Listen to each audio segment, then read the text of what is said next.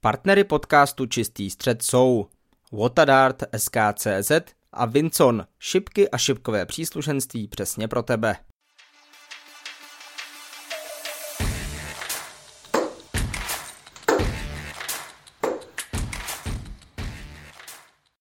Příjemný šipkový den všem posluchačům podcastu Čistý střed.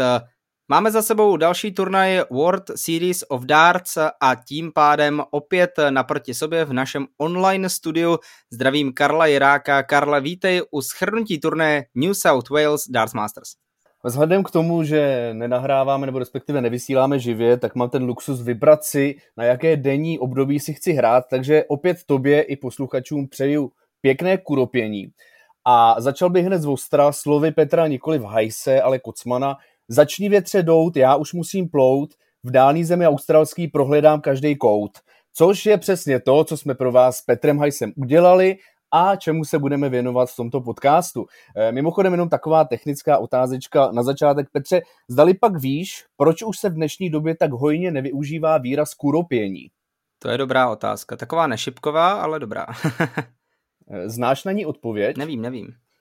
Já to taky nevím, já to taky nevím, ale je mi to velmi líto. Takže máš do příště za úkol to zjistit a teď už tedy pojďme vrhnout se na to, kvůli čemu jsme se zde sešli a to je zastávka světové túry v Austrálii. Já bych to nechal na našich posluchačích, ať nám to najdou a pošlou nám to některý z nich. Ale pojďme právě na New South Wales Darts Masters turnaj, který na první pohled, jak jsme si psali, už jsme si říkali, že si nebude o čem povídat, ale ono se to krásně postupně začalo vyvrbovat. Já si pamatuju, jak jsi mi napsal, že si nebude o čem povídat a v tu chvíli Simon Whitlock porazil Natana Espinola jakožto jediný kvalifikant a postoupil do druhého kola. To, že Simon Whitlock bude velmi dobře připravený na tu australskou túru, o tom nebylo žádných pochyb, ale sledovat ten místy až jako hodně kyselý výraz Natana Espinola, to bylo pro některé určitě skvělé prokoukání pro fanou, eh, pokoukání pro fanoušky Natana Espinola to byla spíš eh, taková drobná šipková deprese. To, že Simon Whitlock přijde připravený, to jsme určitě všichni věděli, kor na domácí půdě. Nicméně já jsem trošku zastáncem toho názoru, že Nathan Espinol si to víceméně prohrál sám, protože když se podíváme na jeho neustálou komunikaci s fanoušky, možná, možná to přece jen až, až jako přeháněl, a možná se až přes příliš vezl na té v úvozovkách exibiční vlně. Na druhou stranu ze stavu 2-5 ještě dokázal vyrovnat na 5-5, vynutil si lek náhlé smrti. Je to ten moment, kdy najednou hráč vlastně přepne, řekne si ty bláho, jako já vlastně hraju něco, co je něco jako exibice, ale víceméně v tu chvilku přichází už i o případné možné peníze do žebříčku, protože, ne do žebříčku, do kapsy, protože těch peněz není úplně málo. No, těžko říct, no, ale já jsem z toho výrazu i chování Natana Espinola viděl, že eh, on mu v podstatě ujel vlak, protože eh, on dokázal prohrávat 5-2, což se určitě přece jen neočekávalo. A v té chvíli si řekl, a jo, vlastně já hraju zápas, no, ale nevím, eh, myslím si, že bylo spravedlivé to, že nakonec vyhrál Simon Whitlock. Zasloužil si to, a na rozdíl od Aspinola do toho zápasu nastoupil naprosto zodpovědně. A také ho velmi zodpovědně vyhrál, stejně jako jeho eh, kolegové z PDC, Danny Nopret, Dimitri van der Berg, eh, Damon Heta, na něj za chvilku eh, přijde má otázka, Rob Cross, Gervin Price, Peter Wright a Michael Smith. Měli jsme možnost vidět dva Kanáry, a to konkrétně právě od Hety a van der Berga. Jak moc to hráči pomůže, ta domácí půda, která co si budeme povídat, diváci v Austrálii nepředváděli úplně gentlemanský výkon eh, k hráčům, kteří nebyli z Austrálie. To je pravda. Na druhou stranu já jsem si všiml jiné věci. Co se týče tak nějak obecně toho šipkového života, eh, hodně to dělá Rob Cross. Mám pocit, že možná ze všech hráčů nejvíc. A to je Eh, ten způsob samozřejmě, ty si tady naznačil to, že domácí hráči měli určitou výhodu a to byla vlastně ta pomyslná čtvrtá šipka v podobě publika domácího. Nicméně ty nasazení hráči skoro všichni dělali to, že v podstatě na začátku nastoupí a pak mezi nimi a Johnem McDonaldem, případně Rasem Brayem, proběhne jakýsi přátelský rozhovor, nebo respektive, já to možná trošku přeženu, ale každý z těch nasazených hráčů řekne McDonaldovi nějaký v uvozovkách vtip a já nechápu, co dokážou za pět vteřin eh, vyloudit za humor ze sebe. Nicméně John, John McDonald se tomu směje, jako kdyby schlédnul poslední film Monty Pythonu. A je to určitá nevýhoda zase těch nenasazených hráčů, protože najednou, najednou v podstatě ten nasazený hráč ukazuje, já jsem tady doma v PDC a já tady mám přátele a ty máš čtvrtou šipku v divácích, já ji mám eh, tady v podstatě v rozhodčích a, a v master ceremony. Ale to je samozřejmě otázka, na kterou ty jsi se neptal, nicméně je to věc, která jsem si všimnul. A co se týče Damona Hetty, samozřejmě nadělil Kanára Komitovi, ale Damon Heta byl nasazeným hráčem samozřejmě až po tom, co Johnny Clayton odstoupil z těchto turnajů, ale v tomto případě si myslím, že, že jako bylo stejně víceméně jisté, kdo konkrétně tento zápas ovládne.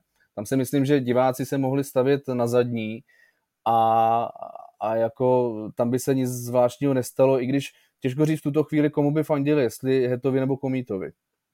No, diváci by se museli stavit spíš na přední, ne? Když normálně na zadních stojíme my, no tak možná na předních by vymysleli něco, něco jiného i pro Komíta.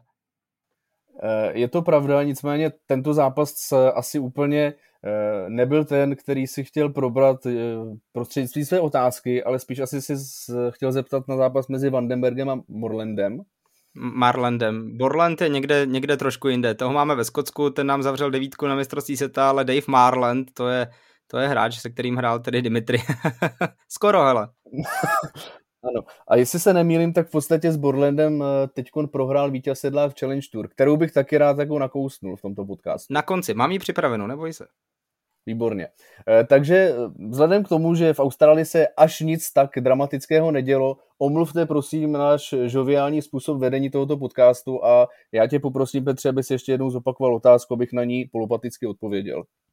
No tak řešili jsme právě s Damonem Hetou, jestli mu ta domácí atmosféra výrazně pomohla, to je taková první část té otázky a druhá, jestli to může být pro hráče tou extra motivací, že hraje doma, a jak se zmiňoval, vlastně on hraje doma, plus už je doma v té PDC, jak jsi to, navrhn, jak jsi to uh, na kousl, tak uh, nevím, samozřejmě tuším, co mu tam můžou říct, uh, podívej se zase, co tam je za poloprázdnou halou za mnou a takhle, těžko říct, čemu se tam smějí, ale jestli opravdu Damon Heta má nejenom tu výhodu toho, že hrál doma, ale ještě tu výhodu, že už je doma v PDC. No, tohle co jsme určitě už taky rozebírali a nejen eh, my, ale samozřejmě, kdo jsme my, abychom se pouštěli do nějakých hlubokých úvah na toto téma, ale především Karel Sedláček a Adam Gavla samozřejmě ti řeknou, že na jednu stranu je to motivace, na druhou stranu je to zodpovědnost a naopak ti to může ty ruce spíše svázat. No. Eh, já myslím, že v průběhu tohoto podcastu rozebereme podrobněji právě cestu Damona Hety, protože eh, nutno říct, že ne celý turnaj mu ta domácí atmosféra prospěla. To je pravda. Možná se k tomu můžeme přesunout rovnou, protože to první kolo už jsme víceméně zmínili. Jediné vítězství Simona Vitloka, který přehrál Nathan Espinol, jinak postupovali ti eh, vlastně v ozovkách hlavní hráči PDC.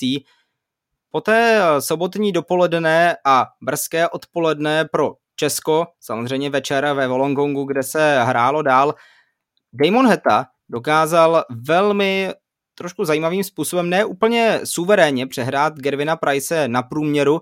Ten výsledek eh, byl ale opačný, 6-3. To už eh, se dá považovat za relativně jasné. Jak bys ten zápas eh, hodnotil? Měl Damon Heta na to, aby zahrál ještě víc, ještě lépe a porazil Price 6-1, 6-2, nebo naopak Price zahrál svůj podprůměr? Ono v tomto zápase ty průměry byly téměř vyrovnané. O Price hrál 91, Heta hrál 89, ale co se povedlo Hetovi a co se mu nepovedlo včera, bylo to, že začal 180 do zápasu. Včera bylo vidět, že hned v prvních chvílích, hned první tři šipky vyslal do terče a bylo z toho 121 místo 180. Heta z toho byl trošku rozmrzelý, nebo jako bral to s humorem, ale samozřejmě chtěl tu 180. A naopak v tomto zápase se mu to povedlo hned dvakrát po sobě. V prvních dvou lezích Damon Heta začal čtyřmi perfektními šipkami. Uh, a samozřejmě první tři legy vyhrál. Hned z kraje získal break tedy a, a ujel se vedení 3-0. Jestli měl navíc, já jsem čekal velmi vyrovnaný zápas. Uh, na druhou stranu, přece jen kdybych postavil Prize a Hetu vedle sebe kdekoliv na světě, tak bych favorizoval Prize, bez sporu. A jak známo, tak eh, v drtivé většině případů ani Priceovi nevadí ta nepřátelská atmosféra. To znamená, že, že jsme opravdu mohli čekat velmi vyrovnaný zápas a popravdě jsem spíše čekal rozhodující 11. lek, než že to skončí 6-3, ať už z jedné nebo z druhé strany.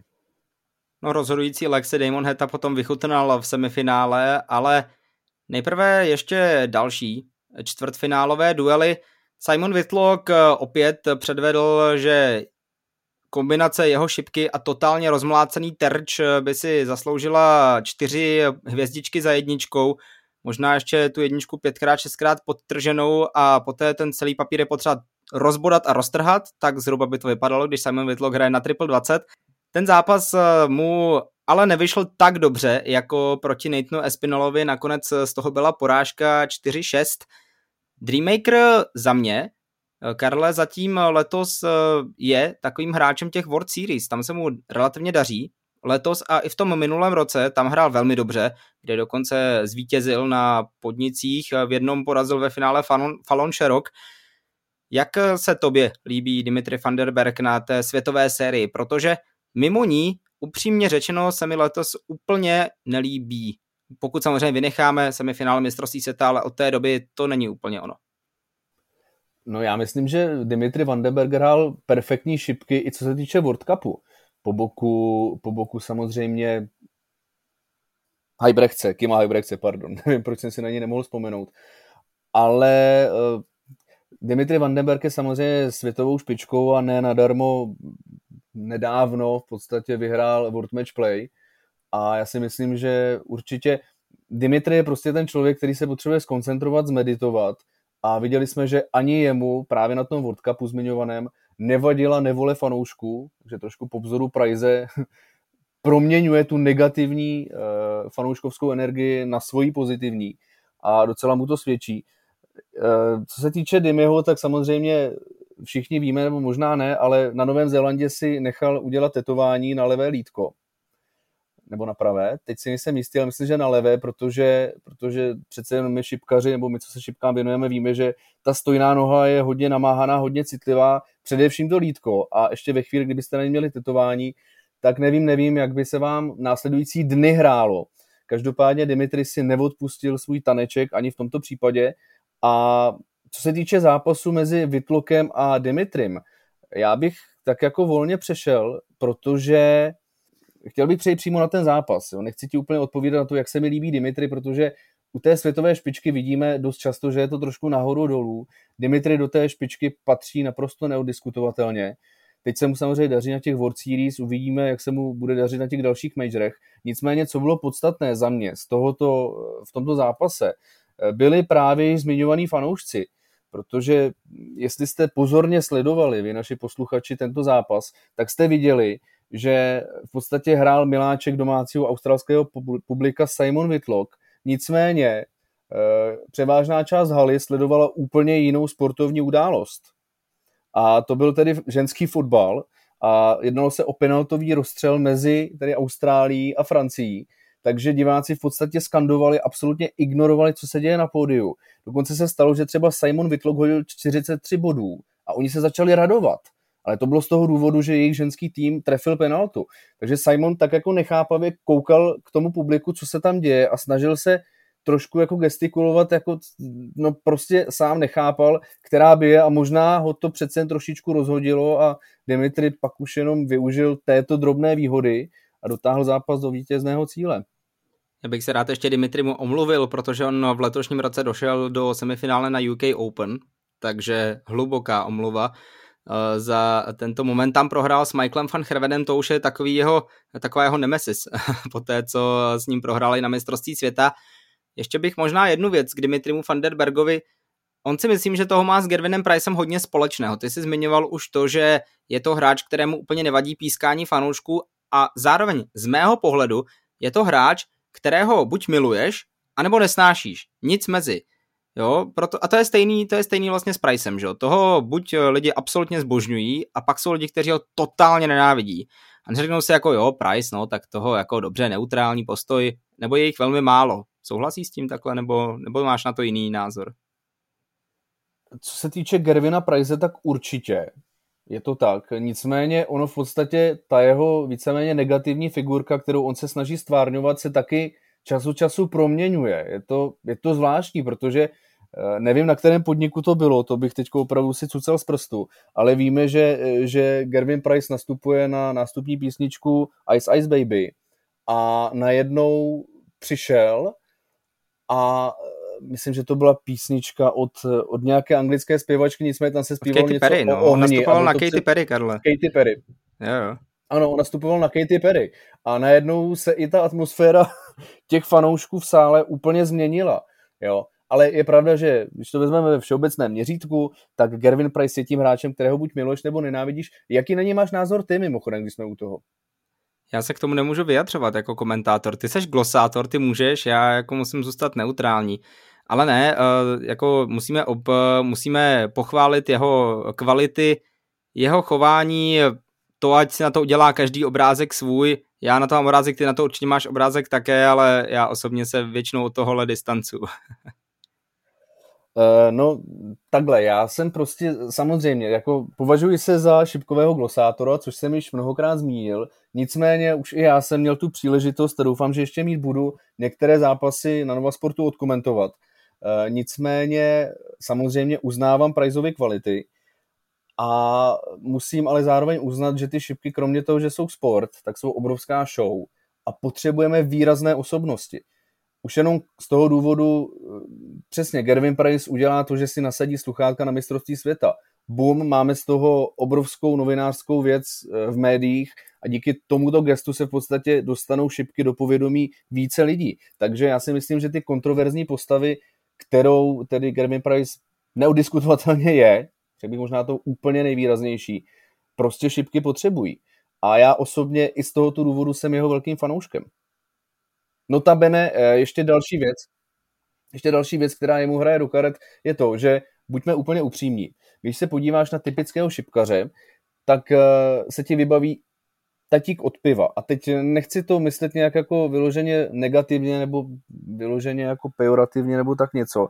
Nicméně Gervin Price tam vyloženě vyčnívá i svou vizáží, že opravdu vypadá jako sportovec, čímž pádem v podstatě můžeme říct, ano, šipky jsou sport, máme tady člověka, který vypadá jako sportovec. Teď to říkám trošku v nadsázce, ale Gervin Price je mi sympatický eh, z více ohledů.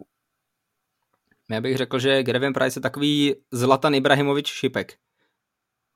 Je to možné. A Zlatan Ibrahimovič pak, že se nemýlím, tak předtím dělal taekwondo, pak přešel na fotbal. Gervin Price z rugby přešel na šipky a také je to velmi temperamentní, no teď už ani ne mladík, už je to pořádný eh, chlap, který, kterému už téměř táhne na 40, no nezdá se to, ale utíká to velmi rychle. Malinko jsme odbočili, možná bychom se mohli zase vrátit zpátky na jižní polokouli ze Švédska a, a z Taekwonda. Dokončeme prosím ještě tu otázku na to Vandenberga, ty si je srovnal, já lehce taky. Nicméně, eh, co se týče nějakých mých sympatií k Vandenbergovi, tak eh, ano, říkáš, jedního milují, druhý ho nenávidí, ale já u něj nemám nějakou kontinuální linii. U mě je to zápas od zápasu v jeho případě. No u Price za, asi záleží taky, no. Je pravda, že někteří fanoušci ho mají rádi eh, proto, jak se projevuje na pódiu hodně, někteří naopak ne a on vždycky přesně, v nějakém zápase to dělá hodně, v nějakém zápase méně. Ano, asi, asi jsou to takový eh, hráči, kteří jsou prostě na sinusoidě, no. Kdo je teď na vrcholu své sinusoidy, to je bez pochyby Rob Cross, který eh, nejenom, že vyhrál před týdnem na Novém Zélandu, o čem jsme mimochodem také mluvili v podcastu Čistý střed, který si můžete pustit, ten díl je na všech možných streamovacích platformách, Rob Cross ve čtvrtfinále s Denim Noprtem prohrával 3-4. Od té doby z následujících 19 legů vyhrál 18. Je to něco, co vůbec nikdo nečekal. To, že Rob Cross jasně porazí Petra Wrighta, to je v pořádku, ale to, že ho porazí 7-0, to je jedna věc. A to, že ve finále dá Damonu Hetovi 8-1 a ještě mine šipku na vítězství na to už by si podle mě nevsadil ani ten největší sáskařský blázen. No máš naprostou pravdu, no. E, nevím, co bych k tomu řekl. Samozřejmě viděli jsme, že právě na této straně země koule je ta krosová forma více než patrná, což si ty zmínil právě v minulém podcastu, když jsme řešili to, že v podstatě z World Series z této strany světa už Cross nějaký titul má, ale že to bude až tak drtivé a že to bude v podstatě přesně takhle kontinuální průběh těchto dvou turnajů, to by si určitě nikdo nevsadil. Navíc na Roba Krose teď čeká velmi zajímavý úkol, který se zatím podařil v historii jenom Michaelu Farchervenovi, a to vyhrát poslední dvě World Series a hned na to také World Series of Darts Finals. Jestli se to podaří, to je otázka. Upřímně si myslím, že budou trošku jiní favorité na tomto turnaji, ale to byly i na World Matchplay a tam eh, to Nathan Espinol pěkně rozpal, rozkopl dveře a řekl chlapci, tak já si pro tu trofej dojdu. Pojďme ještě k dalším hráčům. Velmi se mi líbil Peter Wright tento týden, až na to zmiňované semifinále, kde ale zase také nehrál úplně špatně. Rob Cross zahrál 109 průměra, proti tomu se hraje velmi těžko. Nicméně Peter Wright napravil tu blamáž z minulého týdne, kdy Johnny Tata ho nejenom porazil, ale ještě bych skoro troufal si říci a teď doufám, že mi fanoušci Petra Wrighta odpustí, ho znemožnil až skoro vzhledem k tomu, že Peter zahrál velmi špatně. Tento týden Darren Penhall velmi pohodový vstup do turnaje, byť prohrával 2-0, otočil, poté dokázal bez problémů porazit i Michaela Smitha. Je to také, už to zmiňoval, ve špičce se ty výkony pohybují nahoru dolů, teď to chvilku bylo nahoru a má otázka k tobě zní, je to pro Petra ta důležitá část, že se mu podařilo na tom turnaji zahrát dobře, protože na podzim ho čeká velké obhajování a hlavně ho čeká na Vánoce potom obhajoba 500 tisíc liber za titul mistra světa. A pokud je neobhájí, tak velmi padne tím žebříčkem Order of Merit. No, těžko říct, co to pro Petra Wrighta v tuto chvíli znamená. Samozřejmě on uhrál ty první dva zápasy, víceméně v tom prvním hrál, hrál relativně pěkně, víceméně s přehledem s nějakým průměrem 93, pokud se nepletu. A co se týče toho zápasu mezi Smithem a Wrightem, tam sice Peter Wright eh, vyhrál 6-3, nicméně nevím, jestli je se svým výkonem úplně spokojen a jestli ho to nabije pozitivní energií, protože pojďme si to, pojďme si nalít čistého vína. První lek mezi Smithem a Wrightem Wright vyhrál. Ovšem bylo to až 24. šipkou, tedy na konci 8. kola, což shodou okolností se oslým můstkem dostávám k tomu zmiňovanému mistrovství světa, které Peter Wright prohrál, protože první lek mezi Petrem Wrightem a právě Michaelem Smithem ve finále na mistrovství světa 2022 probíhal úplně stejně. Hráči nebyli schopni zavřít za boha první lek. Po třech lezích, nebo v průběhu třetího legu, kdy Peter Wright, eh, Peter Wright vedl, eh, tak, eh, tak měl průměr 71 na tři šipky. Nakonec tedy vyhrál s průměrem 88, ovšem nevím, jestli ho to, jestli ho to nějakým způsobem dokázalo povzbudit, to, že byť porazil Michaela Smise, samozřejmě světovou jedničku úřadujícího mistra světa, ovšem za jakých podmínek, že? A stále znova narážíme na to, že Michaelovi Smithovi nevyhovují ještě úplně ty nové šipky, bude je dolaďovat. Nevím, no, jako jasně, porazíš světovou jedničku, ale v jaké formě, no? A z, hlavně s jakými okolnostmi, no? Je to tak, nicméně také není žádné tajemství, že v podstatě Wrightová forma je jakýmsi ukazatelem zdraví jeho manželky. E, to znamená, že doufejme, že v tomto případě to tak není. Jo, teď jsem neřekl samozřejmě žádnou novinku, ale víme, že když je na tom jeho žena zdravotně dobře, tak Peter Wright stále dokáže hrát ty perfektní šipky a znova narážíme na ten Czech Darts Open, který dokázal opanovat. Eh, takže doufejme, že v tomto případě toto pravidlo neplatí. Ono samozřejmě bude také záležet na tom, eh, jaký ze svých 650, eh, 650 milionů sad šipek Peter Wright zrovna vezme do ruky. I to určitě bude hrát velkou roli při podzimním obhajování peněz a hlavně při obhajování mistrovského titulu. Zase jsme kousek utekli, nám to dneska nějak nejde, furt se nějak dostáváme pryč z té Austrálie, to je strašný. Tak pojďme zpátky.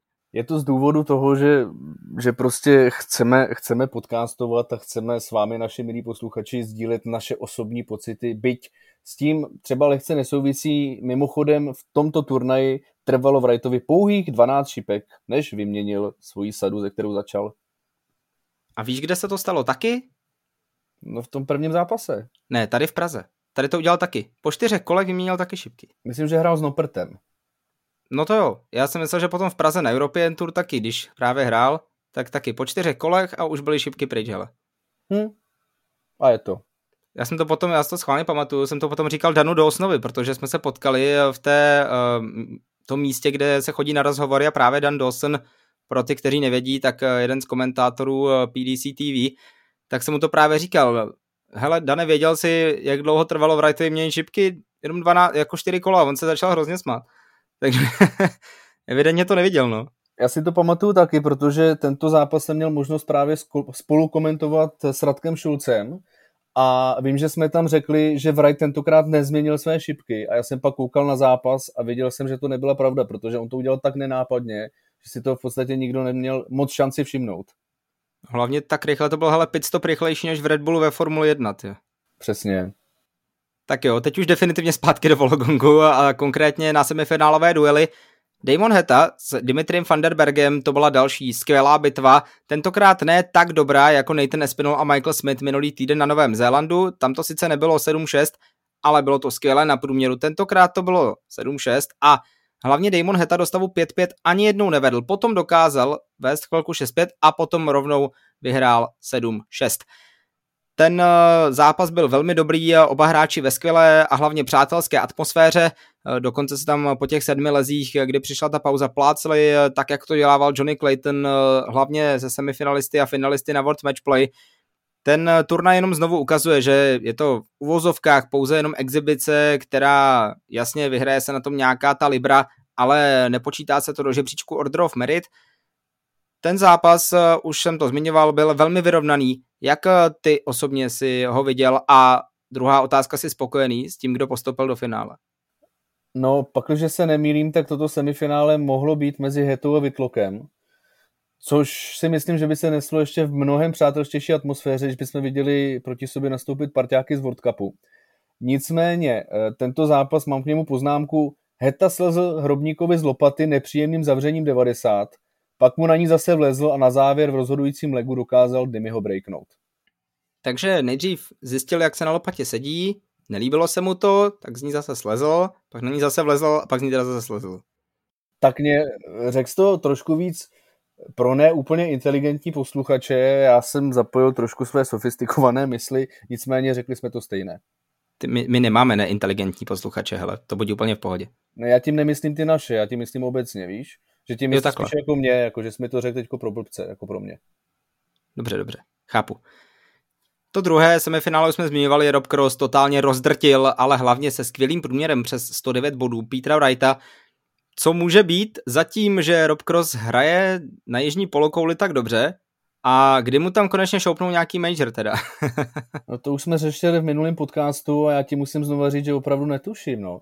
Samozřejmě teďko zase trošičku odbočím, Nicméně eh, na portále Vojo, kde se samozřejmě vysílají i tyto turnaje, eh, je jeden seriál, ve kterém já hraju, jmenuje se to Gumy, točil jsem ho s Jaromírem Jágrem, což byla pro mě obrovská skvělá zkušenost a ten si během toho natáčení neustále stěžoval, že má jetlag, protože kvůli tomu natáčení přiletěl. Eh, řekl bych, že na všechny hráče možná působí jetlag, na Roba Krose ne. A to může být právě ten důvod toho, proč Samozřejmě vím, že už minulý týden eh, tam byli jako nedaleko. Nicméně někomu to může trvat díl. No. Já opravdu nevím, jak bych jinak odpověděl. Prostě s, místní, eh, s místním časovým posunem se možná Rob Cross dokáže smířit lépe než ostatní hráči. Asi mu napíšem sms -ku. Nebo je to ranní ptáče a tím pádem on je vlastně jako ve svém živlu, když je to jako ráno v Anglii, tak nevím, no. Třeba ostatní jsou zvyklí, že hrajou večer. I to je možnost, ale je pravda, že jediný způsob, jak to zjistit, je prostě zavolat Robovi. Vem, jak, tak já to nějak zařídím. Já mám kontakty, tak to zařídíme. Zeptám. Příště to, příště to vysvětlíme. A to si myslím, že je skvělý clickbait na tento podcast. Tím by měl ten podcast začít. Příště nám řekne Cross, proč se mu v Austrálii daří. My, mu, my, ho, my ho zavoláme, pošle, pozveme ho rovnou semka. To bude jednodušší. Rozhovor s Robem Crossem, no to je fenomenální. Propůjčíš mu hlas, že ho nadabuješ? Samozřejmě. Ale budu si muset nastudovat ten jeho, ten jeho akcent trošku, aby to bylo, aby to bylo uvěřitelný. Rob Cross pokračoval ve svém skvělém výkonu také ve finále, už ve zmiňovaném finále, kdy naprosto přejel Damona Hetu, dovolil mu před domácím publikem aspoň ten jeden lek, aby se teda neřeklo, ale ten jeho výkon nebyl zas tak dobrý, jako právě v tom zmiňovaném semifinále.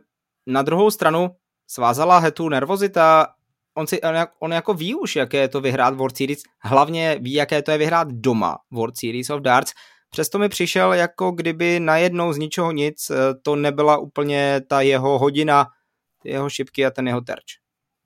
No možná se předtím díval na ten zápas mezi Wrightem a Crossem, no. Kdy Cross zahrál průměr téměř 110 a zavírání 63% a Damon se toho možná trošku lekl. Těžko říct. Hele, já bych se lekl, kdyby hrál průměr 90, teda, kdybych měl jít teda proti němu ve finále. No to rozhodně, no. no nicméně, co z toho nakonec vyplynulo, je to, že Rob Cross uhrál uh, eh, 17 legů v řadě a 8 zápasů v řadě. A nechybilo mnoho a mohlo to být samozřejmě uh, eh, 18 legů v řadě. Kdyby Hetovi nepovolil ten jeden leg. Přesto 18 z 19 po sobě jdoucích legů je velmi skvělé číslo. Pojďme tímto ukončit eh, World Series, ale už jsme to zmiňovali na začátku, naťukneme ještě tento víkend eh, hrající se Challenge Tour, na které dnes dopoledne Vítěz Sedlák došel až do čtvrtfinále. Na tom turnaji, eh, na těch turnajích o víkendu je jenom jeden jediný člověk, právě Vítěz Sedlák. David Rosí, to jsem četl, že nakonec nemohl jet z nějakých osobních rodinných důvodů, takže to dále asi nerozebírejme. Myslíš si, že je to teď pro hráče horší tím, že to je daleko, že to je v Anglii a Vítě to hraje vzhledem k tomu, že je tam relativně vysoko na tom žebříčku, ale známe další hráče, kteří to jezdí. Roman Benecký, Dalibor Šmulík, který byl shodou okolností hostem posledního rozhovorového dílu eh, podcastu Čistý střed. Proč eh, si myslíš, že bylo, nebo a je stále v Milton Keynes jen Vítě Sedlák? No tak eh, Vítěz Sedlák měl poslední dobou skvělý, skvělý tréninky, mimochodem jeden trénink měl se mnou právě, takže si pravděpodobně dodal sebevědomí a řekl si, že to urve. Ne, ne sam... je to sranda, ale v uplynulých eh, čtyřech challenge tour, které proběhly včera a dnes, eh, Vítěz Sedlák dvakrát vypadl v top 32, nebo respektive dostal se do top 32.